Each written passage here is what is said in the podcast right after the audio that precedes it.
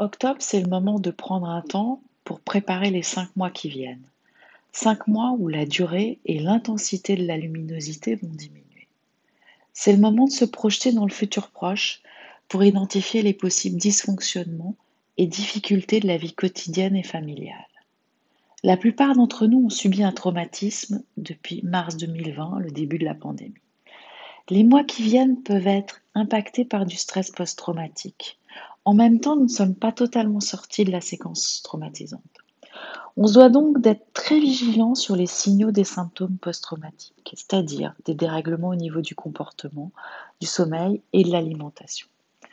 Afin d'atténuer les incidences de la période particulièrement difficile que nous venons de traverser, on peut poser par écrit le récit des moments que nous avons subis notamment les angoisses et les anxiétés.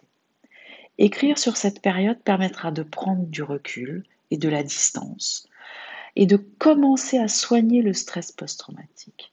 Cette mise à distance sera le premier pas pour affronter avec plus d'apaisement et de sérénité la période qui nous sépare du printemps.